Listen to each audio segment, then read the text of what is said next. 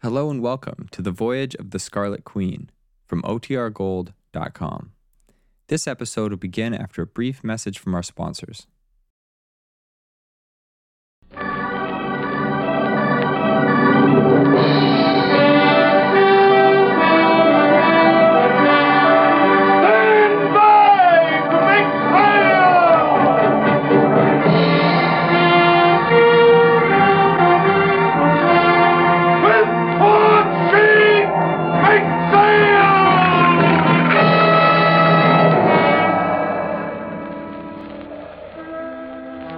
Log entry, the catch Scarlet Queen. Position one fifty-eight degrees west, twenty-two degrees twenty-one minutes north. Gyro compass course two ninety. Wind fresh, sky fair. Remarks, cleared port of Honolulu at three thirty a.m. without lights to avoid harbor and police officials. Reason for secrecy, the report from the White Jade Buddha.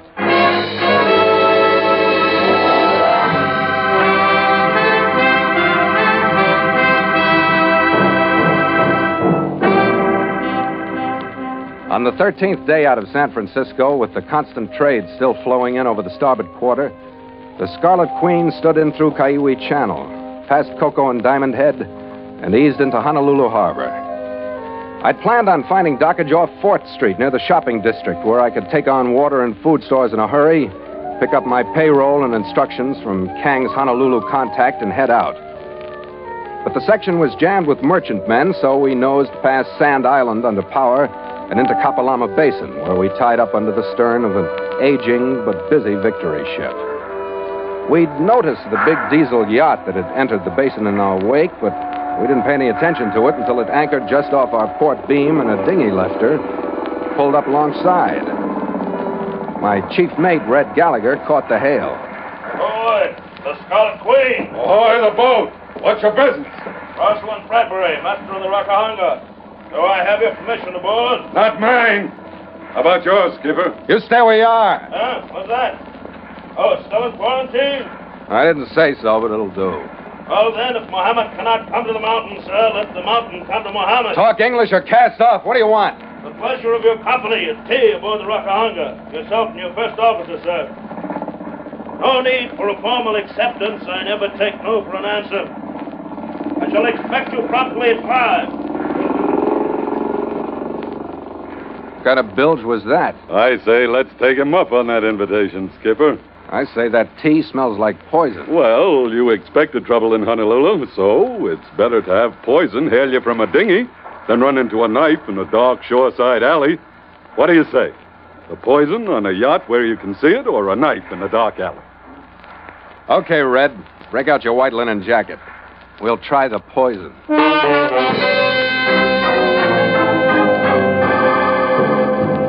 And so Mutual continues The Voyage of the Scarlet Queen, written by Gil Dowd and Bob Tallman, and starring Elliot Lewis.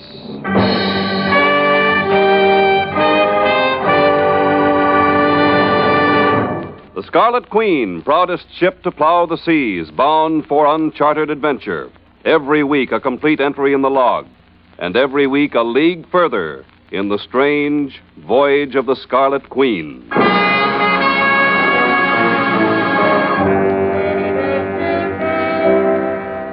My instinct was to turn down Bradbury's invitation, because I knew that Constantino's machine was out to stop the voyage of the Scarlet Queen, to use every trick in the business to keep me from the ten million dollars prize Kang was sending me after. They'd killed once in San Francisco when Gallagher was on their payroll, and now after Red had switched his loyalties to my side, the Bradbury hail would be another move. But a few minutes before five, Gallagher and I dropped into our small boat and sculled the fifty yards to the good ship Rockahonga. A Kanaka crewman took our painter and made us fast to the ladder. We hunched our shoulder holsters into easy positions and went aboard.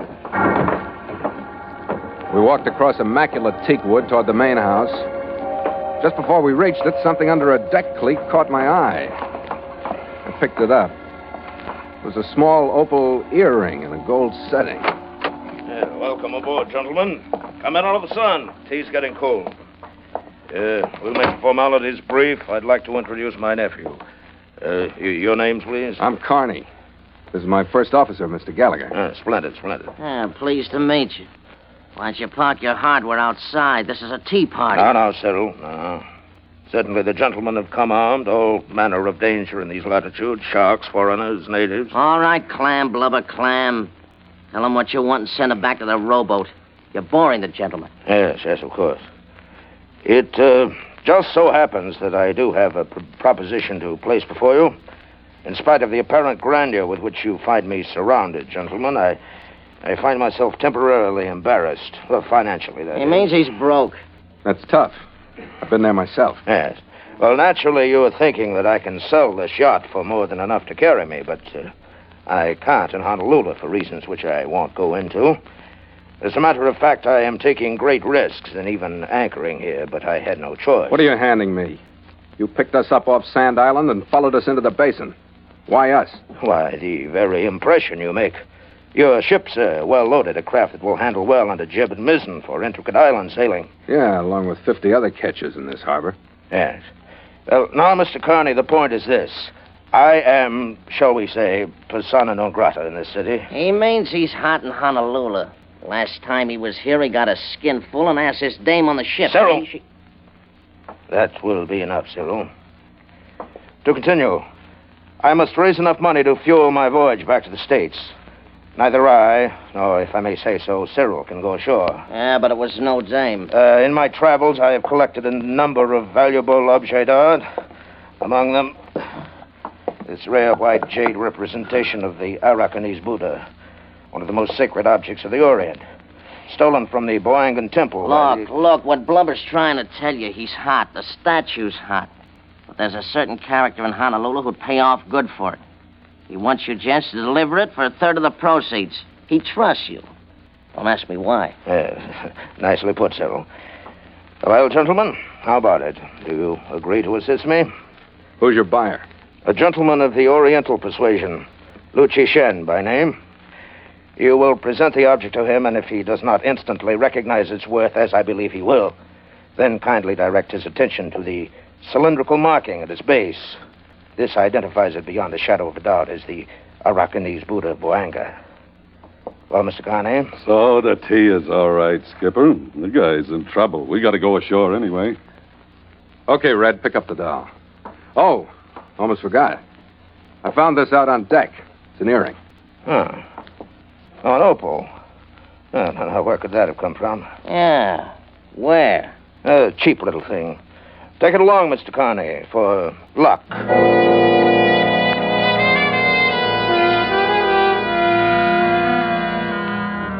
It was dusk when we left the Scarlet Queen to go ashore. By the time we'd reached King Street in the center of town, the tropic night had settled in around the city. Kang and Company's office was closed, so I phoned the home of the manager, Neil Gregson. He told us to meet him there in an hour. We decided to unload Bradbury's hunk of jade and kill the rest of the time in the nearest bar. Found the shop on Canton Street, a few blocks east of King. The sign on the window was in Chinese, but down in the corner in English was the name Lu Ji Shen. It was a typical cluttered Chinese curio shop, dim, smelling of sandalwood. A thin, wrinkled little man looking out of character in Occidental clothes and green eyeshade was waiting for us behind the counter. Yes? You wish to buy Chinese ware? Uh, you Lu Ji Shen? Yes. Who tell you come here? Uh, Bradbury. Bradbury? Maybe mistake you come here. We got something for you. Now, what do you think of that for white jade? You try to sell that to me? That's not jade. What do you mean it isn't jade? That's Japanese work. Very cheap. No good for me. Wait a minute. This is a great thing. Where do you say it came from, Skipper? Uh, temple somewhere. Boanga. Boanga? No. Cannot be Boanga Buddha. Oh, he says look on the bottom, Lou. He says mark there proves. Oh. Wait. I turn on light. Uh-huh. Mm. This very strange mark. Mm, very small. He turned the base of the Buddha toward the light and squinted nearsightedly at a spot of shining metal that was set in the center. He put a jeweler's glass into his left eye and looked again. Then he picked up a penknife and started scraping the tarnish off the metal disc. He didn't finish the job. Didn't make any more noise than a firecracker. There was a little tinkle of broken glass. His body went rigid for a split second and then relaxed. The eyepiece hadn't even shattered. There was a clean hole through it about the size of a twenty-five caliber slug. The bullet that had killed Lu Ji Shen had entered his left eye from close range. In the shattered pieces of Bradbury's phony Buddha, I found the weapon. It was a simple gadget, a rifle cartridge with a spring mechanism on the firing cap. I'd seen plenty of them on Pacific beachheads during the war. We called them finger mines. It looked like Constantino's work, but I couldn't figure why. Any way you looked at it, it was murder, and we were in too deep to stand still. Twenty minutes later, a cab dropped us in front of Neil Gregson's Spanish-style mansion out on the other side of Diamond Head. The air was heavy with the smell of jasmine as we went up the walk to the front entrance. But the perfume that hit us when the door opened was more expensive. Well, Neil told me a couple of men were coming, but he didn't say it like he should have. Thanks. Where do we find him? He had to go out for a while, but he said I could entertain you until he got back. It won't be long. I'm sorry to hear that. Come in, won't you? Follow me. She was easy to follow. She swayed down a few steps and into a sunken living room. From the door, I could see that we weren't the only men she was entertaining. I counted five lounging around the room. Four of them, including a young Oriental with a scarred face, wore a well-filled shoulder holster. The other sat with a carbine across his knees. He was the only one I recognized. It was Bradbury's nephew, Cyril. Uh, come in, suckers. This could be a friendly get-together. Sure, what else? Maybe a little seven-card stud, just to break the ice? I'll take you up on that, Cyril. We'll always get a square deal from you. Oh, I like you, too, Gallagher. How much money you got? Uh, just yeah, deal him. I'm well... How would you like to spend your time, Mister Carney? Kicking myself from here to the equator, thanks. Come on over to the bar. My name's Claire, and I'll mix you a drink. We'll put the kick in that. That's probably the truth. You're so suspicious. Relax. Do something manly, like making a pass at me. With all your husbands in the room? Well, that's better anyway, but I'm not married. Just well supplied with chaperones, huh? Do you think I need them? Oh, get off it, will you? You don't need them with me. What is the setup, anyway? Well, a bunch of fellas just happened to drop in. Did you come with them, or are you part of the furniture? I'm engaged to Neil Gregson. You won't like him either. Uh-huh. That makes as much sense as anything else. Isn't that a fact? Is your drink all right? Yeah. Can't remember when I've enjoyed one more. I could say the same about you if I were the sarcastic type, but I'm... That must be Neil. Excuse me. The doorbell did something to the atmosphere in the room. I wasn't quite sure what. Nobody changed their positions. Cyril glanced up and then glanced back at his hole card. Claire walked through the room and up the steps. She looked through the open grill, turned back to the room, and held up one finger.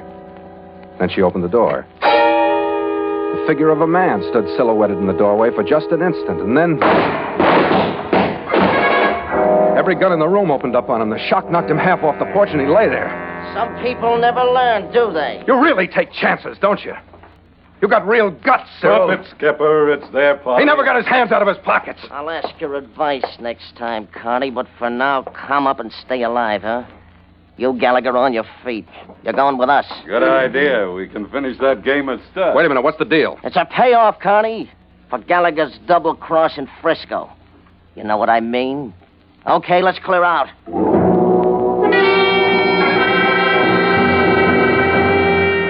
I felt like a man on a yard square island. From where I stood, there was no place to turn. Cyril's talk about Red's double cross added up to Constantino. I was sure of that. And it wasn't hard to figure how they'd pay off Gallagher for signing on with me. So far, Honolulu wasn't living up to the travel folders. It was all blind alleys. And in each one, there was a dead man.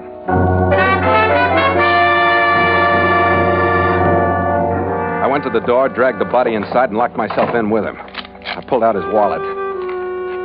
It was Gregson, all right, but any information he was to give me was as dead as he was. That still held even after I found an envelope in his inside coat pocket that had my name on it. Two hours ago, it would have led to Kang's instructions. Now it didn't lead any place. It said, Lu Ji Shen is Kang's man. You're to meet him at eleven forty-five tonight. I walked a few blocks over to Koa Avenue and hailed a cab.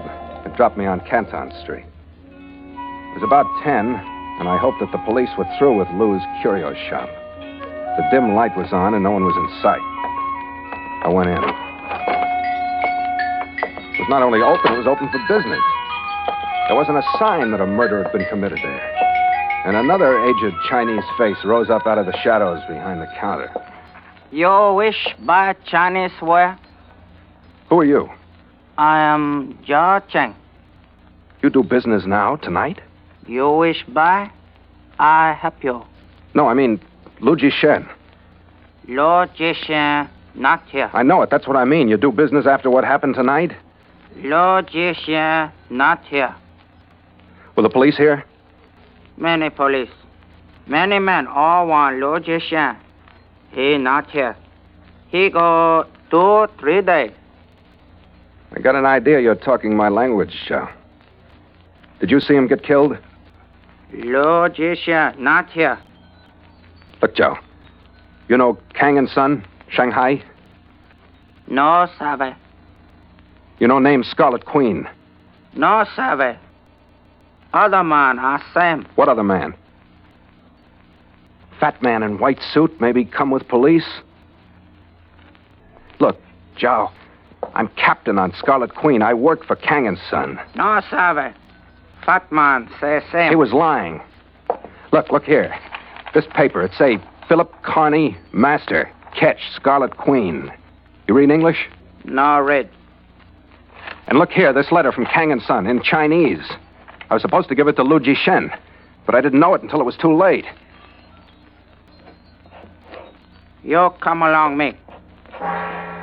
He padded down the other side of the counter, and I followed him. We went through a door at the back of the shop and into the living quarters. Zhao bent over a carved camphorwood chest. When he straightened up, he had a bamboo tube and a thick envelope in his hand. Both of them were from Kang.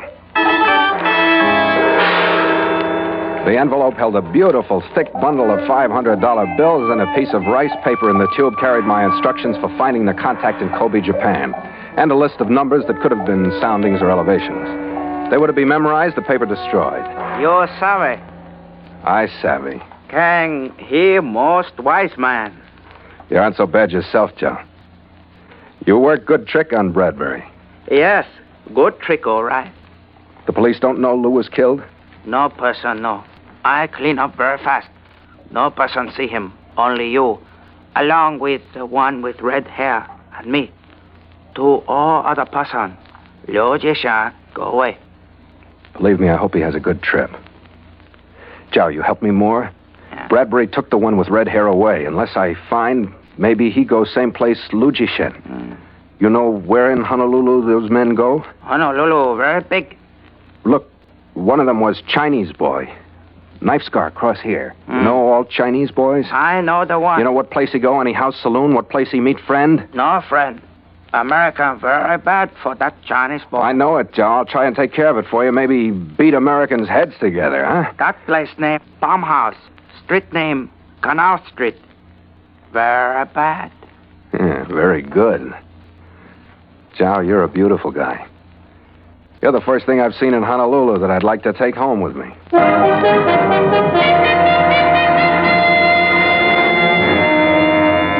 The Palm House on Canal Street was the kind of a place the police find at the end of a vice drive. It was a two-story building that covered its windows with bamboo screens to hide its activities from those lucky enough to be outside and a lousy view from those stupid enough to be inside. The only healthy thing about the place were the two fat palm trees that gave it its name. I took a final breath of fresh night air and went in. It was a big place, and crowded, and the atmosphere was thick with smoke, and the band was loud. The hula dancers that were on stage have been doing the same thing forty years too long, and it improved their act with a few tricks from Minsky's. I got three feet inside the door and got a typical welcome. Hello, big boy. You're meeting a friend, or will I do? Later, gorgeous, later. Later, my back. I'm not the kind that goes to waste. I kicked and shouldered my way through every complexion in the color chart, navigating a course toward the bar by dead reckoning and the sense of smell. There was some space opening at the end of the bar. I stopped to order a drink, but the bartender was out of sight. I turned around, and that's when I saw them. The first one I spotted was Gallagher. He was at a table, relaxed and nursing a glass. Sitting across from him was the woman, Claire. Cyril and the rest were spread out and they were getting to their feet. Then I realized why that crowd was so hard to fight through. I was the only one heading in. The rest of them smelled trouble and were fighting their way out. I put my back to the bar and leaned on my elbows. Gallagher looked at me once. Then he grinned and moved his chair so his back was to me. That made it complete. The trap and a sellout from him. Funny thing about double-crosses, Connie. Not so funny. You're the only one that isn't laughing. You want to talk sense or fall down? The gun's in your hand, not mine. Yeah, well, let's try sense. You went back to Lu Ji Shen's. You stayed there for a while. You talked to Lu Ji Shen. Lu Ji Shen, not here. Shut up. All we want is what he gave you or told you. That makes it simple. Lu Ji Shen, not here. I said shut up. What do you think was in that booby tract you sent to him? Birthday greetings? He's dead. Quit it, Connie. The cops say he's alive. Argue with them then, not me. If you like this, go ahead. Be stupid. That ain't hurting me. Well, that's because you got guts, Cyril. Great guts! Just as I hit him, somebody threw two shots, and like at a signal, the place went pitch dark. I dropped flat on the floor and stayed there. Automatics flashed out of the blackness, and splinters from the bar rained down on me. Then the place went silent. I lay there quietly waiting, afraid to give them my position by firing back. I heard the scrape of someone sliding my way and snapped the safety catch on my automatic. Then I smelled the perfume. Claire put both hands on my face to show me she didn't have a gun and breathed something about getting out into my ear. I grabbed one of her hands with my left, reached up to the bar and found a glass. I took a breath and threw it to the other end of the room. Then we got up and ran. I didn't try to figure the twist. All I saw was the chance to get out of there, and I took it. She led me through a back door into a car parked in an alley. And the last I saw of the Palm House was its reflection in the rear view mirror.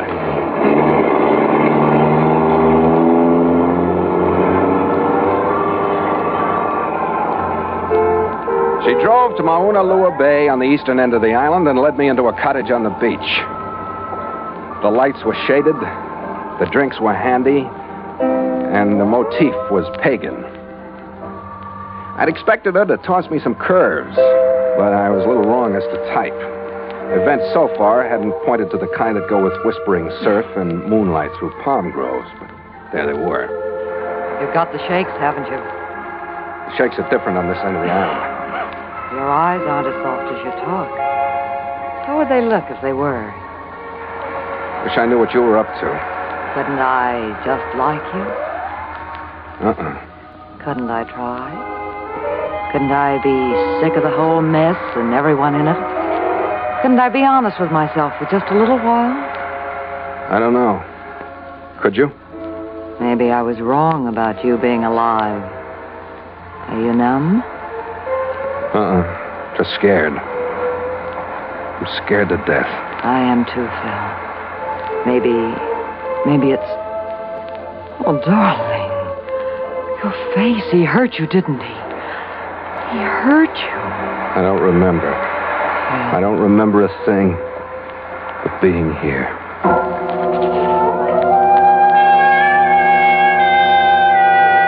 I never did figure out whether she was really being honest or not. But I didn't know her well enough to care a great deal. The drink she mixed had pineapple juice in them, and the atmosphere she created was quite peaceful. She made only one mistake. She looked at her wristwatch too often. If she hadn't, it might have been different, because I didn't hear a car pull up or footsteps outside or anything. I just saw a change in her. And I put my glass down and got ready. I wasn't quite sure who'd come through the door. It turned out to be Bradbury, but he was more surprised than I was. Claire was pointing a small automatic at him. Claire, what's the meaning of this? I've changed my mind. Uh, you're in too deep to misuse my faith in you. You've put your pretty finger on your fiancé, Gregson, for an equally pretty remuneration. Quit being fancy and stay where you are. I found somebody who pays more for faith than you do. I don't understand you, Claire. You wouldn't. Since our friend Gallagher has seen to it that Cyril is no longer with us, we might bargain. There must be a meeting point. Certainly you aren't wasting your time on Carney here. Turn around, fat boy. Who drove you out here? Gallagher. Yeah, fat boy, Gallagher. Isn't it a caution, Skipper, what we have to go through to keep our heads above water? That's when the pagan cottage exploded, because that's when everybody realized who was sold out by whom. Red-collared Bradbury and I made a grab at Claire. I was close, but not close enough. She'd aimed at Gallagher, but Bradbury had been pulled in line instead. Two spots of crimson suddenly blossomed on that white linen suit. And when Red let go of him, he settled fatly on the carpet. And Claire disappeared through a side door. Uh, where's the dame, Skipper? I want to get my hands on her. Let her go, Red. I can't help it, Skipper. She made me mad. You know why? Sure. I don't think you do. Remember that opal earring you found in the Rockahonga? I wasn't mad till I found the other one on her dressing table. What were you doing at her dressing table, mate? Making a deal, Skipper. Deciding that she double-crossed Cyril and Bradbury, I'd double-cross you. And she and I were going to live happily ever after. On what Constantino'd pay us for what you got from Lu Ji Shen. Yeah. Should I congratulate you? Skipper, if you knew what I went through making Cyril think I was double-crossing you, you would congratulate me. Yeah. How about Cyril? Yeah. How about Cyril? Skipper, what do you think of Honolulu as a port of call? It's kind of mixed up with what I think of you as a chief mate. But I think if we try, we can get out of here before daybreak. Considering what's happened since we got here, I think we better. Homicide won't like us in the morning. An hour later, a sleepy crew had fallen to, and the Scarlet Queen sneaked away from her dock under power, out of Kapalama Basin, and headed out toward the still dark western horizon.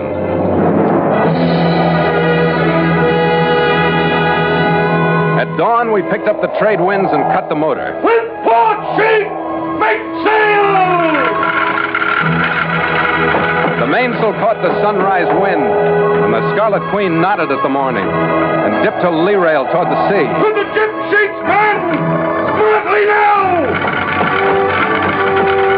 She answered the jibs, then the mizzen, and the wake boiled and bubbled under her stern. The clean sea air flushed the night out of me. Left a clear head to work out a balance between wind, sail, rudder, and fate. She likes her sail, Skipper.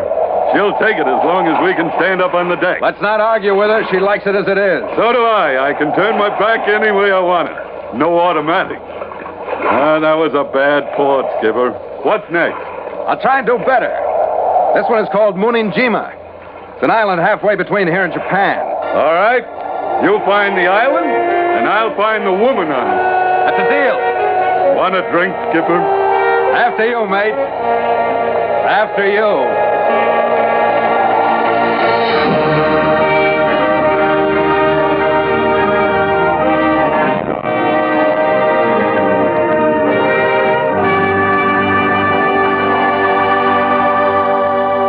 Log entry, catch Scarlet Queen, five thirty p.m.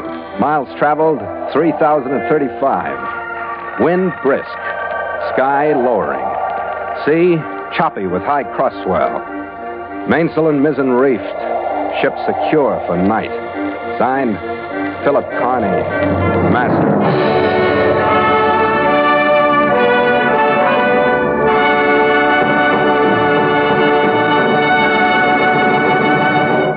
The Voyage of the Scarlet Queen has come to you through the worldwide facilities of the United States Armed Forces Radio and Television Service.